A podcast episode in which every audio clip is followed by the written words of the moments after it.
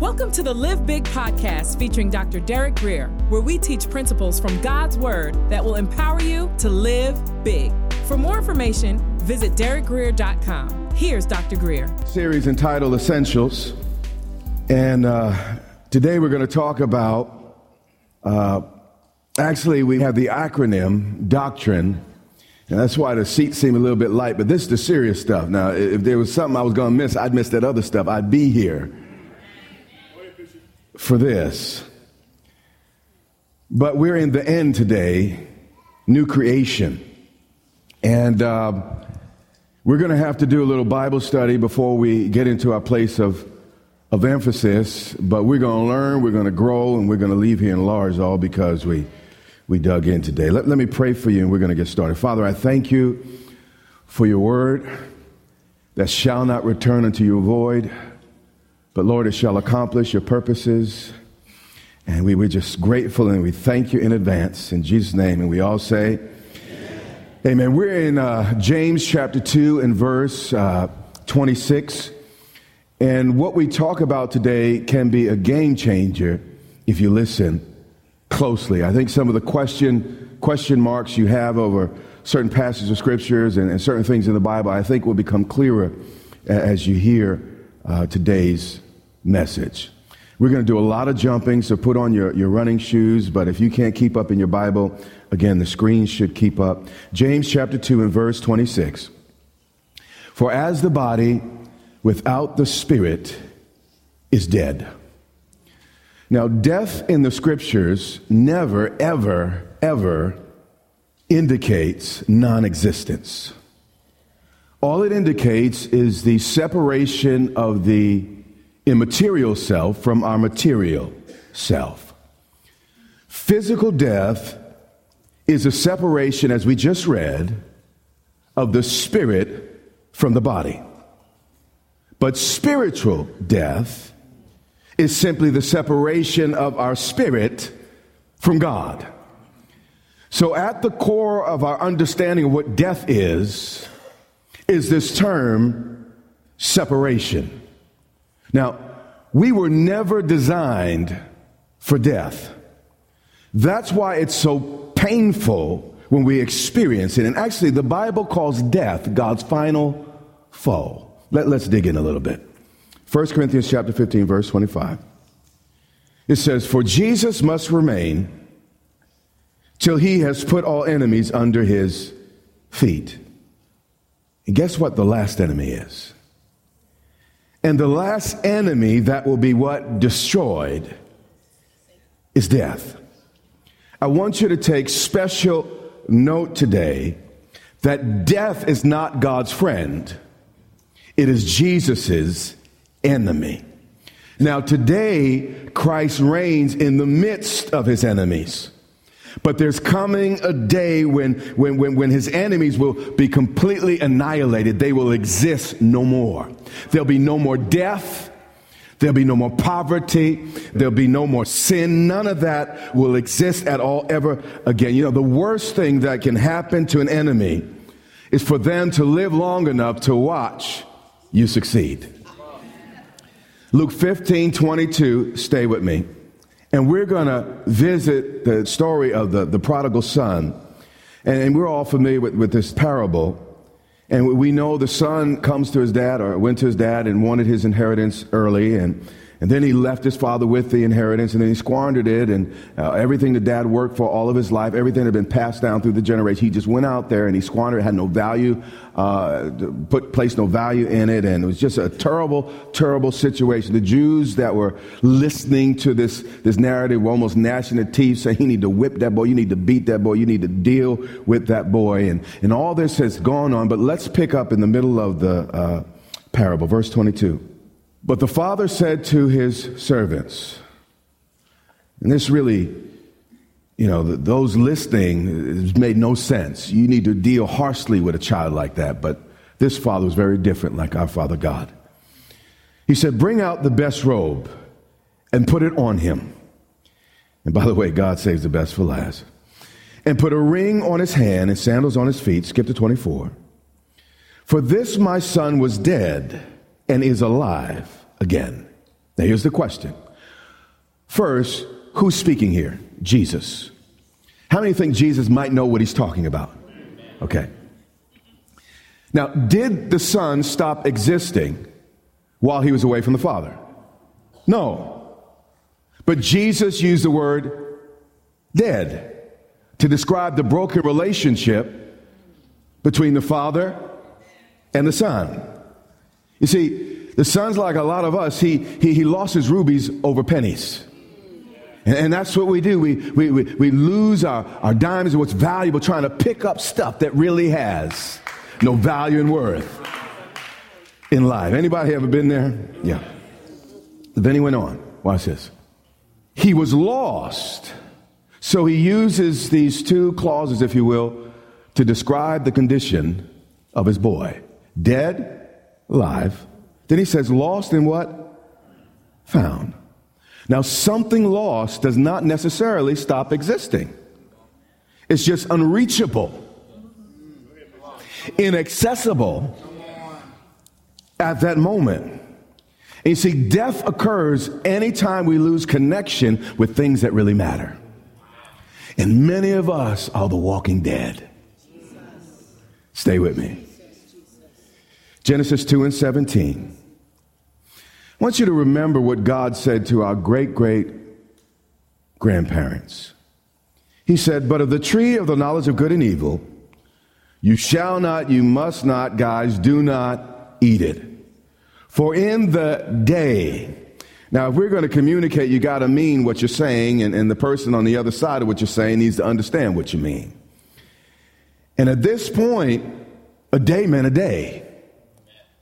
He said, For in the day that you eat of it, you shall surely what? No question mark. Amen, amen. Verily, verily, you shall what? Surely what? Die. But Adam went on to live hundreds of more years. Actually, the Bible says, I believe he lived to about 930 years of age. Like I said last week, this is important. Physical death is not the greatest tragedy in life. The true tragedy in life is what we let die inside while we live. And he said, and this is tragic, he said, In the day Adam, Eve, you eat of it, you shall what? Surely, it's emphatic, die. Now, here's the deal.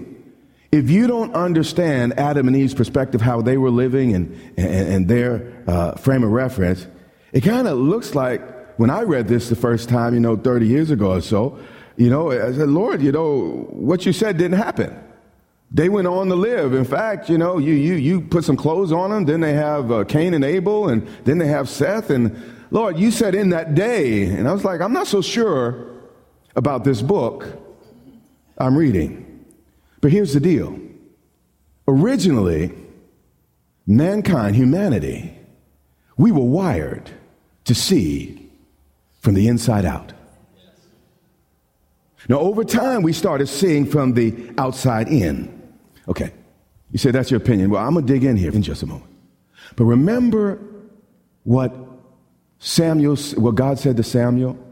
He said, Man looks at the outward appearance, but God looks at the heart. And in the garden, Adam and Eve were like God. They fellowship with God. They communed with God in his image and likeness. And, and they looked, I mean, if you looked at them, you, you, you would see the, the spitting image of the Father. And the way they function was very different than how we function today. Genesis 3 and 7. We're going to see this very, very clearly. Moses said, Then the eyes of both of them, Adam and Eve, were open because they ate the fruit. It wasn't that this fruit was magical, it was because they did what God said not to do. And, and, uh, who you obey is your Lord. Who you disobey, you know, it, it can become your enemy. And that's what, what happened here. And they what? Realized. This is why I chose it. Because they never realized before if they realized at this moment. Okay. The New King James Version said they saw, meaning they had not seen before. But at this point, they realized They were naked. Men, this is the men, just the men. Can you imagine having such a deep connection with your wife that you never notice her jigglies? It's a church I had to say a certain way. I mean, all that time, you never noticed what she was working with. You never paid attention to the things that waggle, wiggled, and shake, which never, never, ever. I, I mean, I understand being deep and not always noticing, but never noticing Eve's physique. You see, for all of their relationship, pay attention here. They only saw each other from the inside out.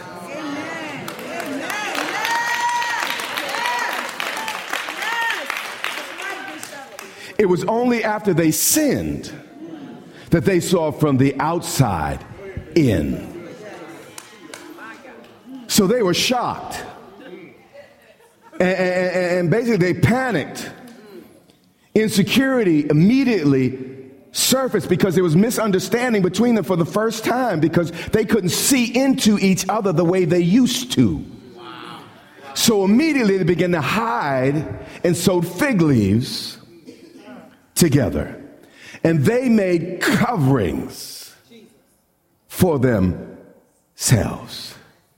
They began to live like we live today, covering it up and uncertain about what the other person really thinks.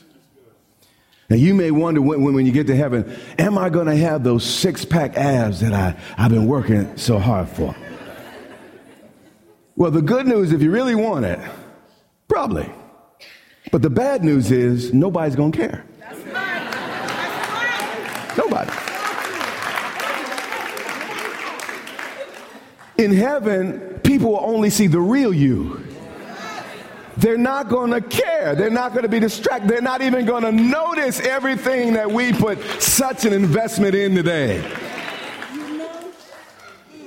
Ephesians 2 and 5. I think you're ready for this verse now. Paul is speaking. He said, Even when we were dead in trespasses. So, although we existed, that's all we did was exist. We existed, but we were alienated from God or the life of God, separated. And there is a difference between existing and living. How many of you ready to start living instead of just existing? Yeah. This is what this book is all about, helping us to do this.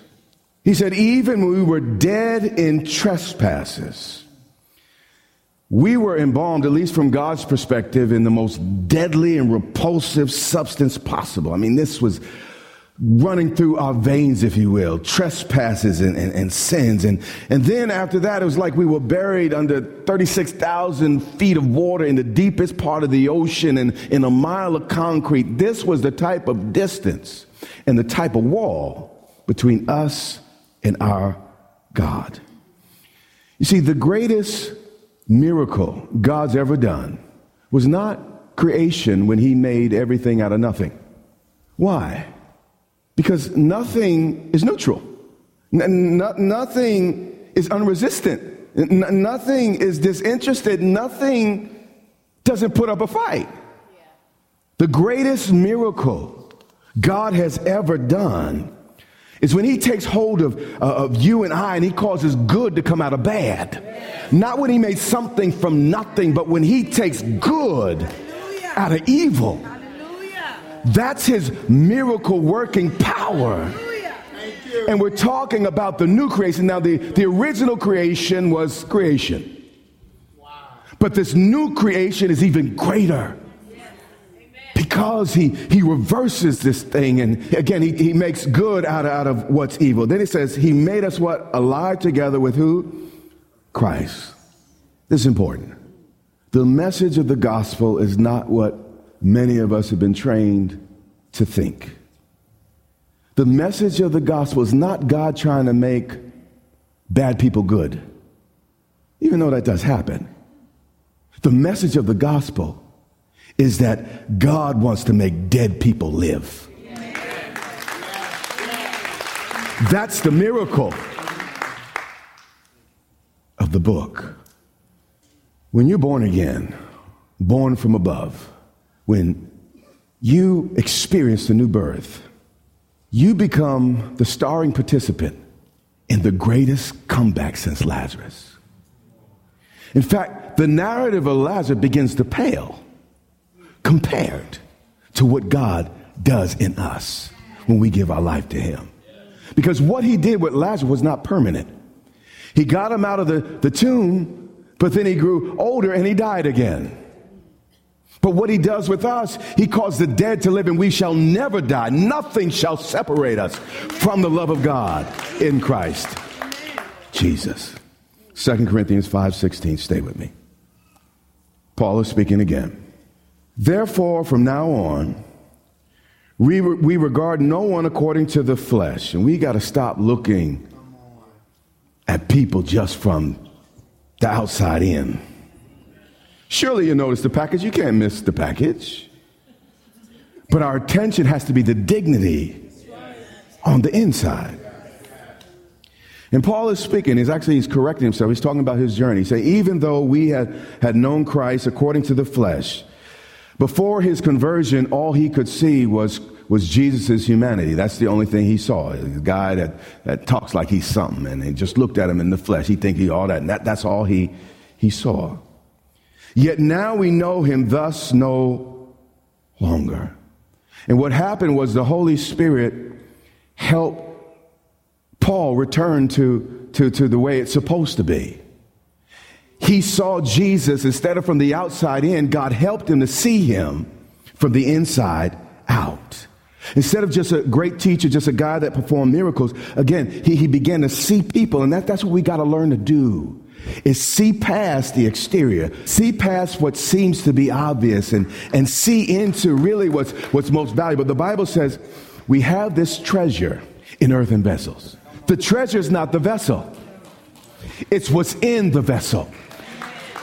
How many of you go to the store and buy a Coca Cola for the can? No. You buy it for what's in. And we're spending all this money, all this time trying to beautify the bottle, the can. Never paying any attention to the real stuff that, that's supposed to be coming out from within. John 14, 9. A lot of moving around. know it's like Bible study. All right. How many y'all honest people? Yeah. How many y'all thinking people? Okay. Yeah. Now, if you're a thinking person, when you read the Bible, you have to come to, to one or two, two conclusions here. Either Jesus is the Son of God, or he's the ultimate egomaniac. When you read the things he says, you really can't come to either conclusion. Except, you know, he's either one or the other. You can't come to both, is what I'm trying to say. Jesus said to him, Have I been with you so long? I want you to notice the tone of sadness as well as caution here with Philip. Have I been with you so long, and yet you have not known me? Philip, you may know my name, but you still don't know my story. Philip, you're still living and seeing things like ordinary men and women. And you remember Jesus at, at Philippi, uh, I'm sorry, Caesarea, where uh, he said, Well, who do men say that I am? People looking from the outside.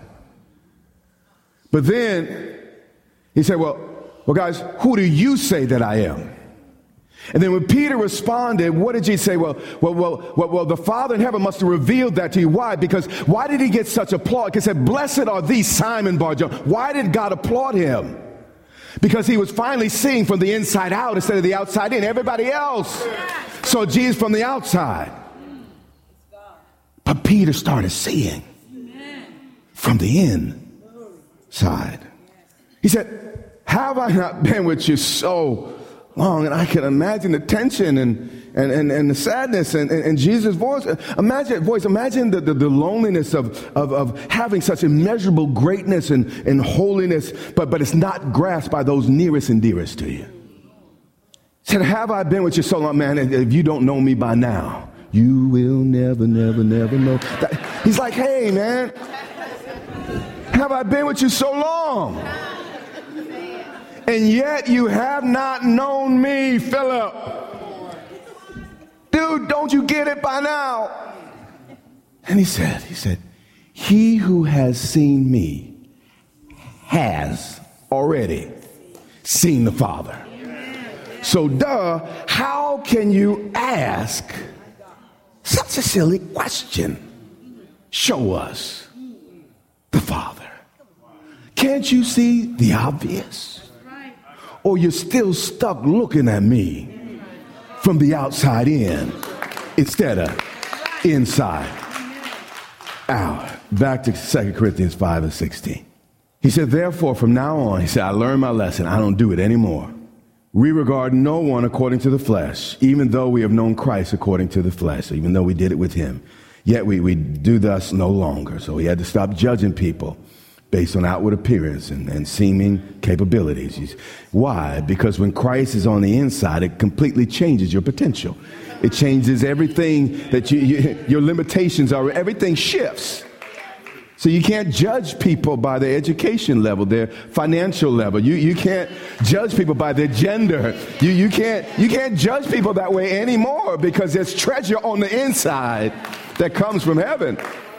And you'll miss what's on the inside if you get stuck on the outside. Then he said, Therefore, if anyone is in Christ, he is a new creation.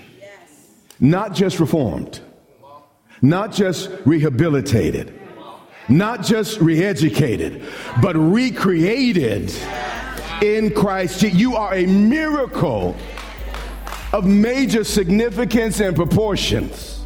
You have been listening to the Live Big podcast with Dr. Derek Grier. For more information, visit derekgrier.com or follow Dr. Grier on social media.